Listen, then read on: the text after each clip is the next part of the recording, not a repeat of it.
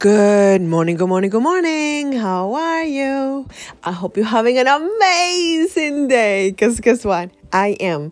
I just came outside from walking around because we just had an epic northeastern storm.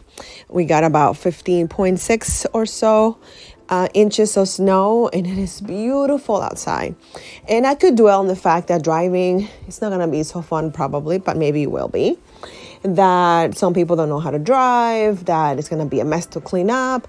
But why dwell in those things? Because last night, as I was snuggling up by the fire with my daughter, we were chilling. I got a call from um, the person that takes care of the property and saying, Hey, there's somebody there that needs you to move your car. Um, and I had parked in such a way that it would be easy for me to just drive, like drive over the snow, you know, because I have an SUV.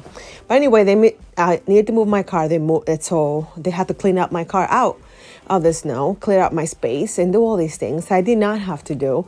So everything was taken care of me for me. Then this morning I go out and it's beautiful. I take pictures and there is beauty and joy in everything, in everything, if we choose to see it if we choose to believe that is something good there for us. And maybe the snow helps us snow that slow down and see how the trees are heavy with snow and they're just the branches just look so elongated and so beautiful.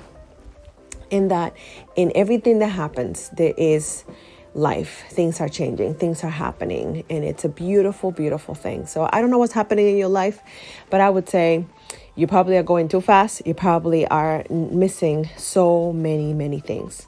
Slow down, look out the window, and look at the amazing things available for you to enjoy.